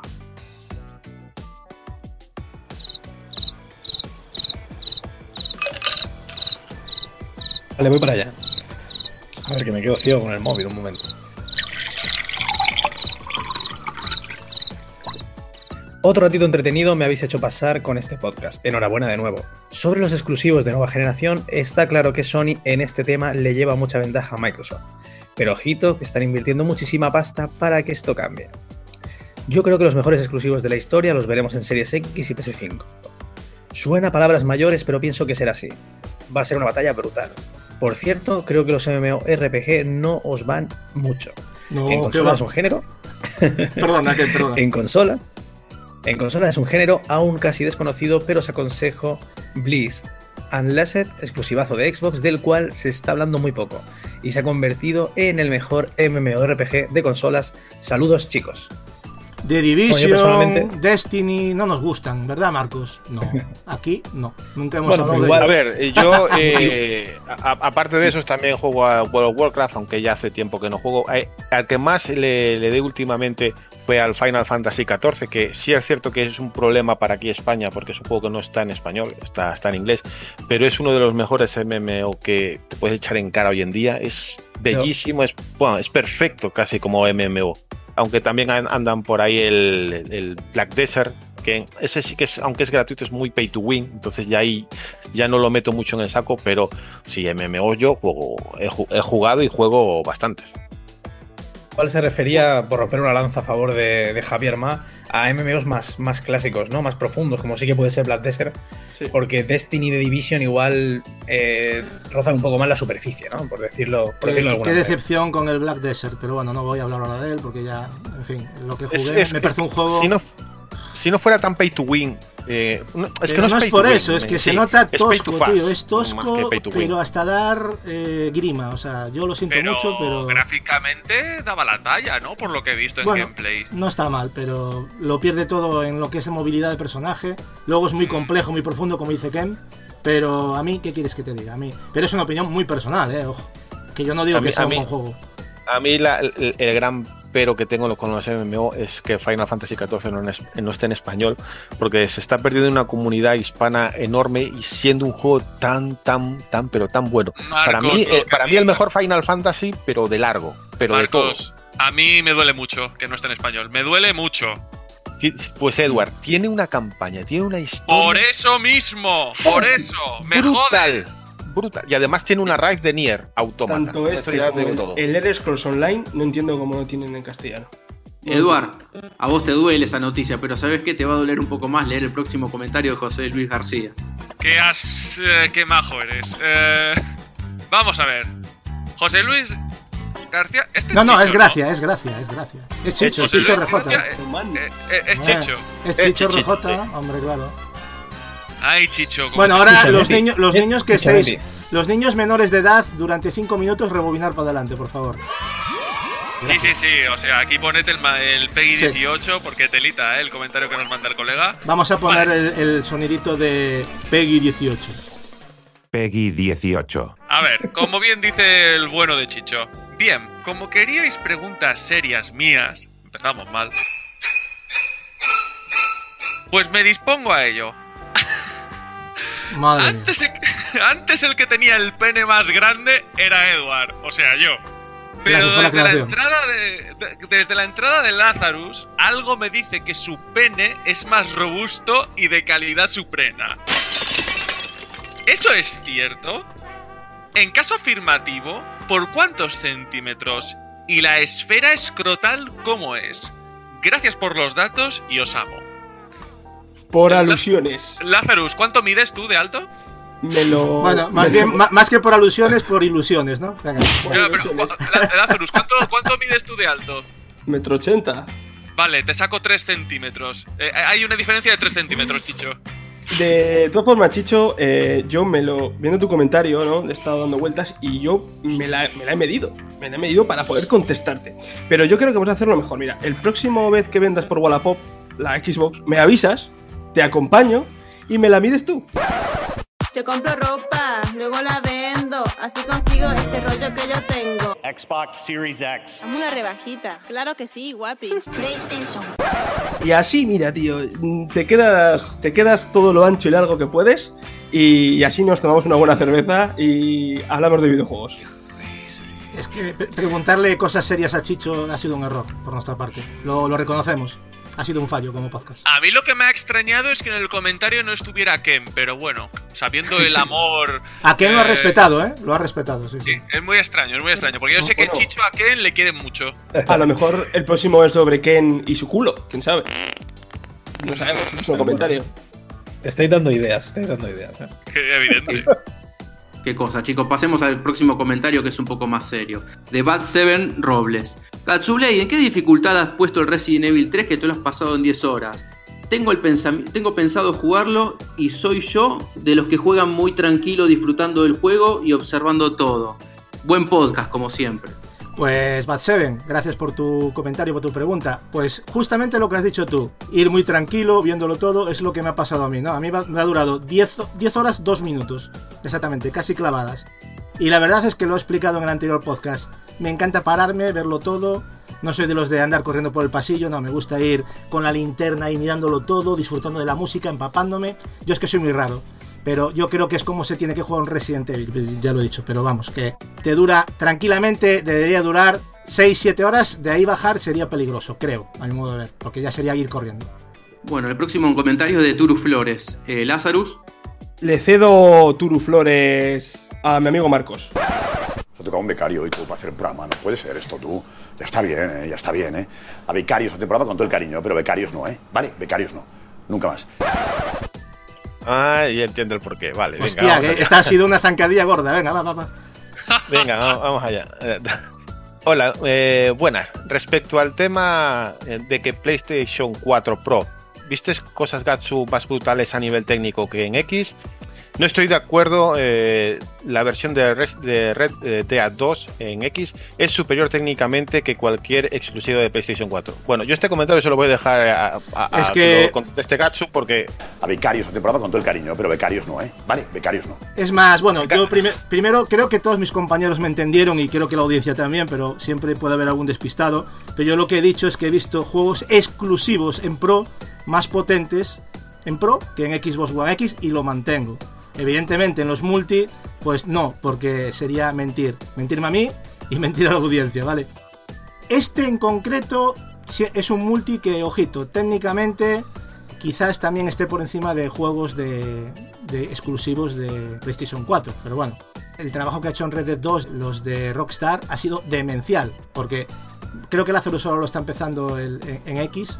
Y ya le he dicho, prepárate porque es que en X lo que han hecho ha sido un milagro tecnológico increíble. Yo no probé la versión de Play 4, pero me consta que incluso en Pro hay una bajada de calidad evidente. Y es lógico porque la diferencia de hardwares, eh, vamos, Rockstar exprime mucho los hardwares y en este juego pues se tiene que notar. También te digo que tu comentario de la semana pasada no hablabas de ningún título en particular, hablabas en general. Y habrá títulos que vayan mejor, yo que sé, eh, eficiencia en, una que en otra, pero por eso no nos No, vamos a ver, lo- ¿Que, la- que- que hay vamos a ver. juegos que, que van mejor en, en One X? Pues por Ma- supuesto. Marcos, eh, los y- multi, yo, yo creo que lo he dicho, creo que me he, intentado- he explicado bien. Los multi, evidentemente, son superiores en X. No, no conozco ningún caso de un juego que vaya mejor en Pro que en X. Si hay alguno, me lo decís. El Monster Hunter World, me parece. Va Sí, mejor en bueno, PS4 Pro que en X. Pues vale, pero Lázaro, sabemos que es una es un Sí, ejemplo sí, sí, es una excepción, y, es una y- y excepción. es una excepción que, que confirma la regla precisamente. Entonces, Sí, pero vamos, eh, que esto ya pasa con PS3 y 360 y recuerdo la versión yo de creo- Fantasy 13 en PS3 que era superior. pero yo creo que se me entendió cuando dije esto, ¿no, chicos? Yo creo que- yo- yo sí, yo, por lo menos. yo siempre lo he dicho que los, Hablabas, los multi- Gatsu, hablabas, hablabas de exclusividades, ¿eh? Claro, Comparabas exclusivos de PlayStation con los de Xbox. No generalizabas. Es que sería mentira, insisto, yo no, no tengo por qué mentirme a mí principalmente, porque sería tonto yo, y luego mentir a la gente que nos está escuchando, pero bueno. Que bueno, que ha sido un malentendido seguramente. Gracias por tu pregunta. Bueno, y hablando de malentendidos, pasamos a un comentario de esos tan anónimos y tan constantes que aparecen en cualquier red social. Eh, anónimo, Lazarus, ¿qué opinas de esta persona? Anónimo, un nombre precioso. El mensaje es el siguiente. La crítica constructiva hacia este equipo sería que no comentase nada de Xbox porque se les nota mega forzados el hablar me- medianamente bien de Xbox o Microsoft en general. Por mucho que se esfuercen, no saben disimular. Deberían centrarse en los que les gusta de verdad, que Sony, PS y ya está. Amigo anónimo, me estás diciendo a mí, a mí, Que Sony nick Lazarus. Lazarus Xbox, con 7 consolas en casa de Xbox de todas las generaciones, con 7, con 400 juegos de Xbox en mi casa físicos de todas las, de todas las generaciones de Xbox, con 215.000 puntos de logro en mi Game Score, me estás diciendo a mi Sonyer No, pero a ver, Anónimo- Lazarus, te voy, te voy a decir una cosa. Ya no hay, ya no hay que ir a, a los gustos de cada uno. Creo que aquí nadie habla forzado cuando habla de Xbox. Nadie. Ni Nunca. siquiera yo o Marcos, que tiramos más hacia Sony, porque nos gusta más Sony. Yo creo que no hablamos nada forzado. Hablamos de, de nuestros gustos y ya está. Pero bueno, como digo, no hay que darle más repercusión. Lo hemos publicado, anónimo. Está bien identificarse en la vida y dar la cara, amigo. Pero bueno, muchas gracias por tu comentario. amigo anónimo. Yo- quiero- Está el gusto, amigo. Quiero aprovechar este comentario para dejar una cosa, por lo menos por mi parte, ya para otros comentarios de otras personas futuras. Lo de las guerras de consolas estaba bien en la época en que íbamos a la EGB, eh, es aquella época eh, donde la gente de 40 años así, pues íbamos al colegio hace muchos años, y había esas guerreras de consolas infantiles, divertidas, porque era de buen humor entre eh, Sega y, Nintendo. Aquí ya estamos un poco más adultos. Normalmente la audiencia de este podcast es un poco adulta en ese sentido, quiero creerlo, vamos. Y si es cierto de que esta generación, por ejemplo, la consola que más he utilizado es PlayStation, por ciertos juegos que me gustan eh, y, que solamente puedo jugarlo ahí. Y otros juegos que por vicisitudes los jugué ahí en PlayStation 4. También eh, lo que más he utilizado yo, por ejemplo, ha sido PC, que soy muy jugador de PC. Y he jugado también a los juegos exclusivos de, eh, de Xbox cuando eran juegos exclusivos. Ahora puedo jugarlo en PC, pues evidentemente permíteme jugarlo en PC. No es que tenga nada en contra de Xbox. Si Xbox Series X me parece genial, jugaré más a Xbox Series X sin ningún problema. Como en su día jugaba más a la Dreamcast que a la Xbox. eh, como en su día pues jugaba más a la Nintendo que a, yo que sé, a, Mega Drive en su momento. Son, eh, por ejemplo, Lazarus es más, eh, se siente más cómodo en el ecosistema de Xbox y también juega PlayStation y no hay ningún problema. Cada uno tiene sus ecosistemas favoritos, que no es ni mejor ni peor porque no somos accionistas de ninguna compañía. Edward, a principios de generación, disfrutaba de PlayStation. Se le estropeó y ahora juega más en Xbox porque no piensa comprarse otra PlayStation. Y disfruta de Xbox y, y, y lo ves que es un enamorado de Xbox porque simplemente juega. Y lo de las pullas es divertido entre colegas, ¿sabes? Que yo me burle de, de, de Edward haciendo piques de Xbox y él conmigo de Play porque nos conocemos, somos Nah, amigos mentira. y nos echamos las bromas. Eso es mentira. Nos Nosotros, nos- nosotros somos unos maleducados entre nosotros. Claro. Y yo cuando En- me voy para cama me cago en Lazarus y en Edward, o sea, en los dos. Entonces quiero Tendríais que- ver el WhatsApp privado. El WhatsApp Claro, privado es, quiero- es, es amor. Lo que quiero que entiendan todos es que las pullas que nos hacemos entre nosotros y las publicamos aquí es para darle un poco de jocosidad, de humor y quitarle hierro a la tontería de las guerras de consolas. Que yo esté más ilusionado, o que tú veas que yo esté más ilusionado por PlayStation 5, pues puede ser. ¿Por qué? Porque sus exclusivos, que es para mí la definición por la que me compro la consola, sus exclusivos, a momentos de hoy me llaman más que lo que yo conozco de Xbox. Igual Claro, los y futuros los multi los vas a de- poder jugar, o sea. Claro, entonces, y los, y los- es una elección, y los, ¿no? Pero- claro, y los exclusivos de Xbox futuros igual son tan buenos que me llaman la elección y me ilusiona más jugar en Xbox.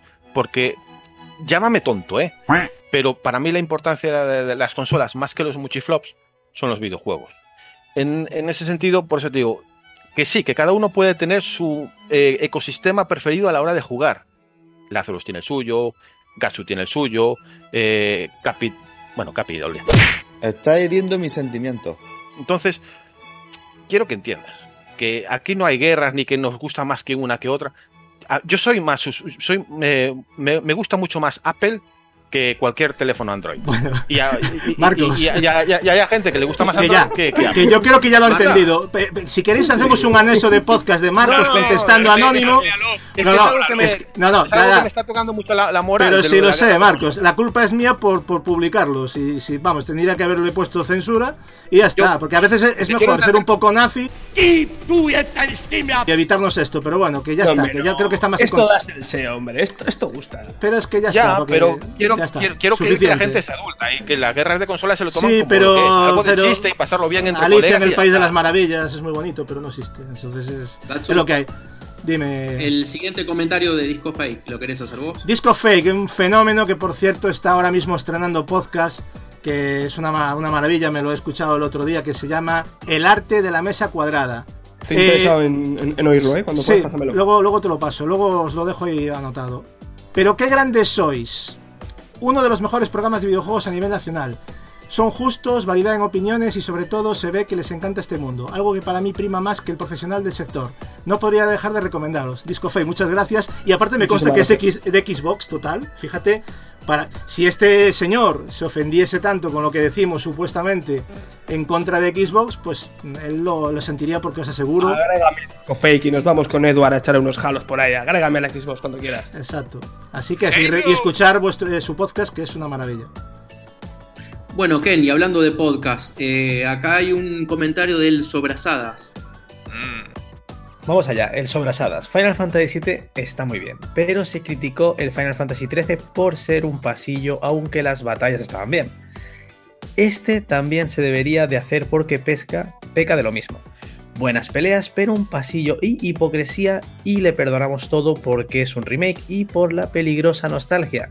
Y de ahí que se me perdone todo. Resident Evil 3 Remake no se le perdonó las cosas que hizo mal respecto al original, porque este sí. Por esto me dan algunos sectores de la prensa, que dicen esto está mal, pero se le perdona porque es Final Fantasy VII Remake asqueroso. Buen programa, un abrazo. Y otra cosa, digo, digo sobre Resident Evil 3 Remake, la prensa le castiga por ser corto. Vamos a ver, está el contador de horas activos, o sea, que avanzas y recalcó, sin interrupciones. Y mirar el inventario, repetir zonas, no leer documentos, etc. Y luego está el contador de horas totales, que en mi partida 1, el modo normal fueron 11,42. Esto que dices es totalmente cierto. Y es importante también que lo hubieran subrayado, ¿no? Porque en el fondo ha jugado en contra de Capcom.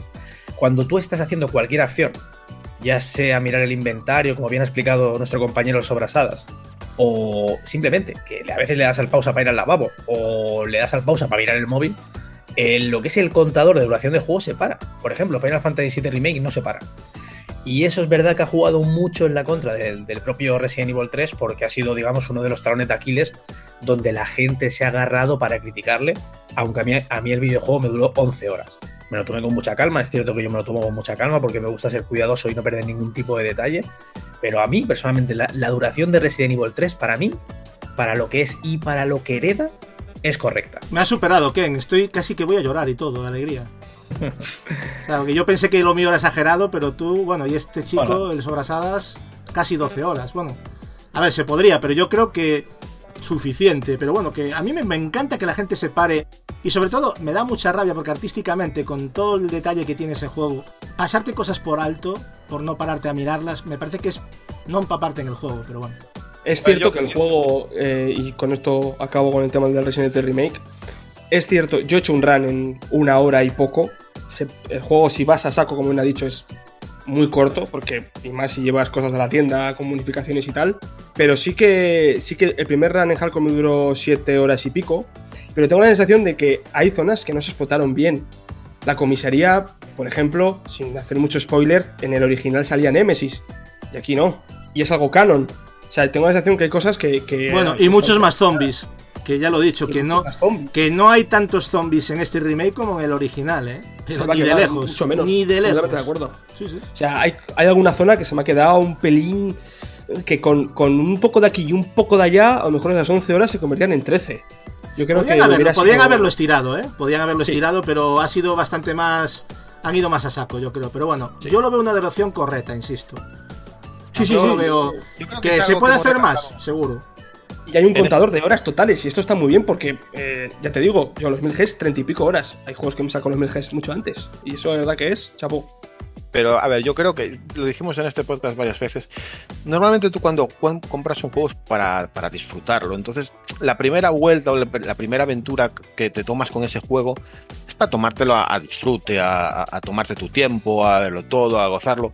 Si vas en speedrun para sacar fotos en redes sociales y que me lo he terminado, no sé hasta qué punto tú estás disfrutando el juego. Cada persona es un mundo, por supuesto, pero eh, coincido más con, con la visión de Gatsu, con la visión de este oyente tómatelo con calma, disfruta. Luego ya si te quieres sacar los trofeos e ir a, a hipervelocidad y hacer speedruns, genial, porque es otra Claro. forma de disfrutar los juegos. Sí, Que pero. es, es lo que hizo Lazarus. Primero se lo acabó normal y luego hizo el speedrun. Eso es. El juego te incita, ¿eh? Tanto por los Claro. retos que te incita, como por los logros, el juego te incita a hacerte run. Es más, eh, sacar S, que sabéis que está en el tema de los rangos, es hacer menos de 5 guardados y pasártelo en menos de 2 horas. O sea, el juego te incita a hacerlo rápido y que son retos para, para ti mismo y para, y para tu habilidad de jugador. Pero el primer run de las 8 horas sería, vamos, sería delito bajar de esas, de esas 8 horas el primer run en difícil, hablo yo por, por, por lo menos que me costó respecto- bastante y morí veces.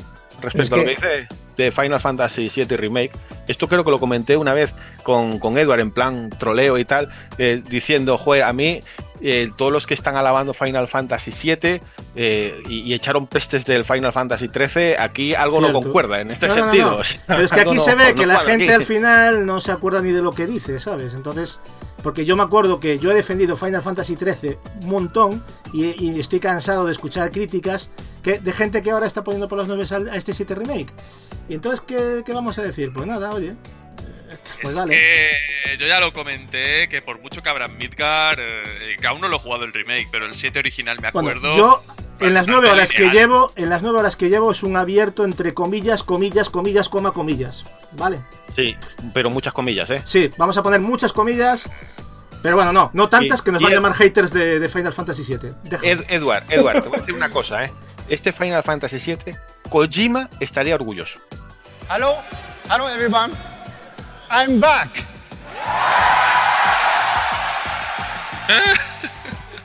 Ya te lo voy diciendo. Kojima estaría orgulloso de él. Vale, Y- vale, y- vale. Y, y- y espero que no me mate. Y lo voy a decir ya ahora. Me está encantando, pero la leche el Final Fantasy VII Remake. Me está A gustando mí- muchísimo. esto esto lo tenemos que editar, no puede ser que digas eso. yo Pero- jugué la, yo jugué la demo y la demo me encantó.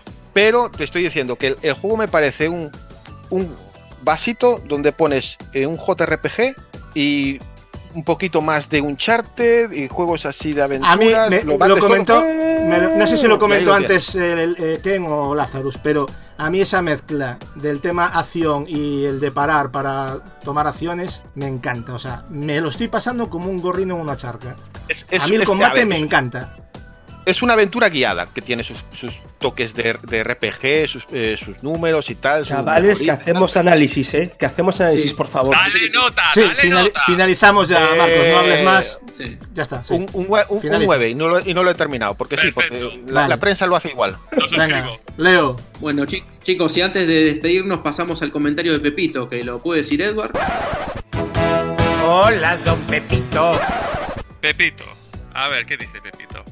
No entiendo esos comentarios de gente que se quejan porque se habla. No se habla. Se dice o no, se dice de tal y cual consola. Pero qué cansinos. Si al final la mejor consola será Play 5 de largo. Ja, ja, ja. Sony siempre gana. Siempre gana. Bueno, Para vosotros, jugadores. No estoy de acuerdo. Sony siempre lo hace mal. Siempre lo hace mal. me parece que, bueno, está muy bien el comentario. Si tienes esa perspectiva de PS5, pues me parece muy bien, muy, muy correcta, pero bueno.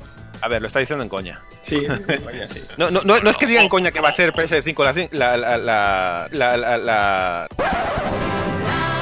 la la la la la la la la la la A ver, no, no es porque- una, no es ninguna coña que PlayStation 5 gana la generación, ¿eh? también te lo digo. O sea que Que va, que va. vamos a calmarnos todos. ¡Ah, Vamos a calmarnos, vamos a calmarnos. ¡Ah. Nintendo! Si hace falta para que gane la generación, Edward se compra 25.000 Sí, está ahorrando Bueno, para ello.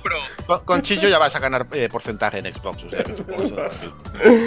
Bueno, chicos, no sé si les parece ir despidiéndonos. Gatsu, un gusto tenerte acá como siempre. Pues un placer, chicos, de, estar aquí en una, jornada más de trabajo semanal en el punto de mira. Y bueno, decir eso sí, que antes no me quiero olvidar de que el podcast de- del amigo Disco Fake es El arte de la mesa cuadrada. Ya tiene publicado en iVox el, el episodio piloto y os recomendaría que le echaréis un, un vistazo. Son muy verdes, eh, también te lo digo. Pero que está Me muy bien. que está muy bien. ahora mismo. Así que Voy podéis para echarle. allá, voy para allá. Pero eso, eso compagina, gacho. Nosotros somos muy azules, ellos muy verdes. Exacto. Entonces hacemos Así- un partido muy- Podemos comparar. Bueno, nosotros somos un poco de tal, porque aquí estamos al 50-50, o sea que aquí lo tienen fastidiado. Pero bueno. Y yo y eso. Nintendero, yo Nintendero de Bueno, alma, así y- que eso y Leo. Nintendero que, no, que, Nintendero que anima a comprar a los demás, ¿verdad? El único Nintendero desde chico aquí soy yo, o sea que todos calladitos. Bueno, Marcos, también un gusto tenerte acá. Ah, un placer y perdonar mi- mi- mis monsegas con la guerra de consolas, pero estoy un poquito hasta los moños. Oye, cual- cualquiera que, que- que- que entre en, en Telegram a nuestro grupo, que invitados siempre estáis, recordad que tenemos grupo de, en el punto de mira, ahí me veréis super fanboy de, de Xbox, pero depende, ¿eh? porque el mes que viene igual cambio y me hago ultra fan de Nintendo, depende el mes. Bueno, y Lazarus, un gusto tenerte acá también a vos. Un placer, Leo. Como Xboxer de alma. De alma y de cuerpo. Un placer, Leo. Eh, A ver, pará. ¿Cómo puede ser que el primer día del mes vos ya tengas 800G? Pero ¿qué que? Yo me levanto, mira, te digo, yo también, el cambio horario me, me caga a mí. Yo vengo con 4 horas de retraso. Pero me levanto al mediodía y ya veo que tenés 800G. Vos corres la hoja, la aguja del reloj con el DeLorean, qué es lo que sea. Solamente voy a decir una cosa. A mi favor tengo que decir, y con todo el respeto del mundo lo digo a esto que va a decir, que todos los Gs que me saco no son mierdijuegos. O sea, mierdijuegos quiero decir que no son juegos de estos que eh, la gente busca por ahí los 1000 Gs en menos de 5 minutos. Son todos juegos con eh, juegos hechos y derechos, en- en- entre comillas. Y es porque sí, juego, le meto fuego y abro la lista de logros y veo que esto se puede hacer, esto tal, me la apunto en mi cuaderno de logros que tengo aquí y lo voy haciendo. Pero, soy. o sea, Lazarus, Lazarus, tú lo que no has contado es tu secreto. Nosotros tenemos el Game Pass y Lazarus tiene el G Pass. Eso es muy importante. O sea, es solo para verdes muy verdes. O sea, Bueno, entonces, entonces descartamos que juegues a los juegos de la, de la Barbie de estos de sacarte el platino en, en- en dos horas, ¿no? Yo no soy de esos. en Vale, mi vale. lista que es pública, lo podéis mirar. Yo juego, por ejemplo, del de Sus 2 me he sacado 1050 de 1200. Lo empecé el día 7, lo he acabado hoy. Sí, le meto fuego, estoy completamente de acuerdo. Tengo un problema. Pues Bueno. eh, con- control- controla ese soñerismo que llevas, ¿eh? Bueno, y de un máquina como Lazarus pasamos a despedirnos de Ken. Ken, la voz sexy de España. Bueno, pues un placer una vez más estar aquí, ya sabéis, poder compartir mi pasión por los videojuegos y, y nada, seguir y con ilusión a ver si se anuncia algo nuevo en los próximos días. sí, si se anuncia algo nuevo, recordad que lo podéis escuchar en el canal de Ken Ultimate en YouTube. ¿eh? No os perdáis esas publicaciones sexys de nuestro compañero Ken. Muchas Ken gracias, gato. Ultimate. Y hablando de Ultimate, Edward, vos no sos el último. Eso sí, me debes un GoldenEye. Bueno, algún día la vas a ver, me parece. ¿no? Algún día la veré, sabes que la veré y la acabaré viendo, no te preocupes, Leo, la prometido es deuda, pero de momento seguiré dándole al Halo en Xbox, conjunto al Lazarus, con nuestros mandos de Xbox. Como tiene que ser. Bueno, chicos, espero que les haya gustado el programa. Se fue un poco de las manos el tema de los minutos, pero bueno.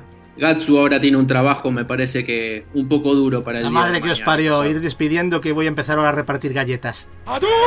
Bueno, chicos, un abrazo a todos y nos vemos. Nos ¡Viva vemos. PlayStation! ¡Viva. PlayStation! ¡La ¡La más grande It's del a mundo! monster! ¡PlayStation! Most PlayStation! powerful Welcome to Experience Gaming in Xbox. 4K The gaming. Xbox Series X is the most powerful console ever made. It's a monster! Lo que hay que aguantar, lo que hay que aguantar.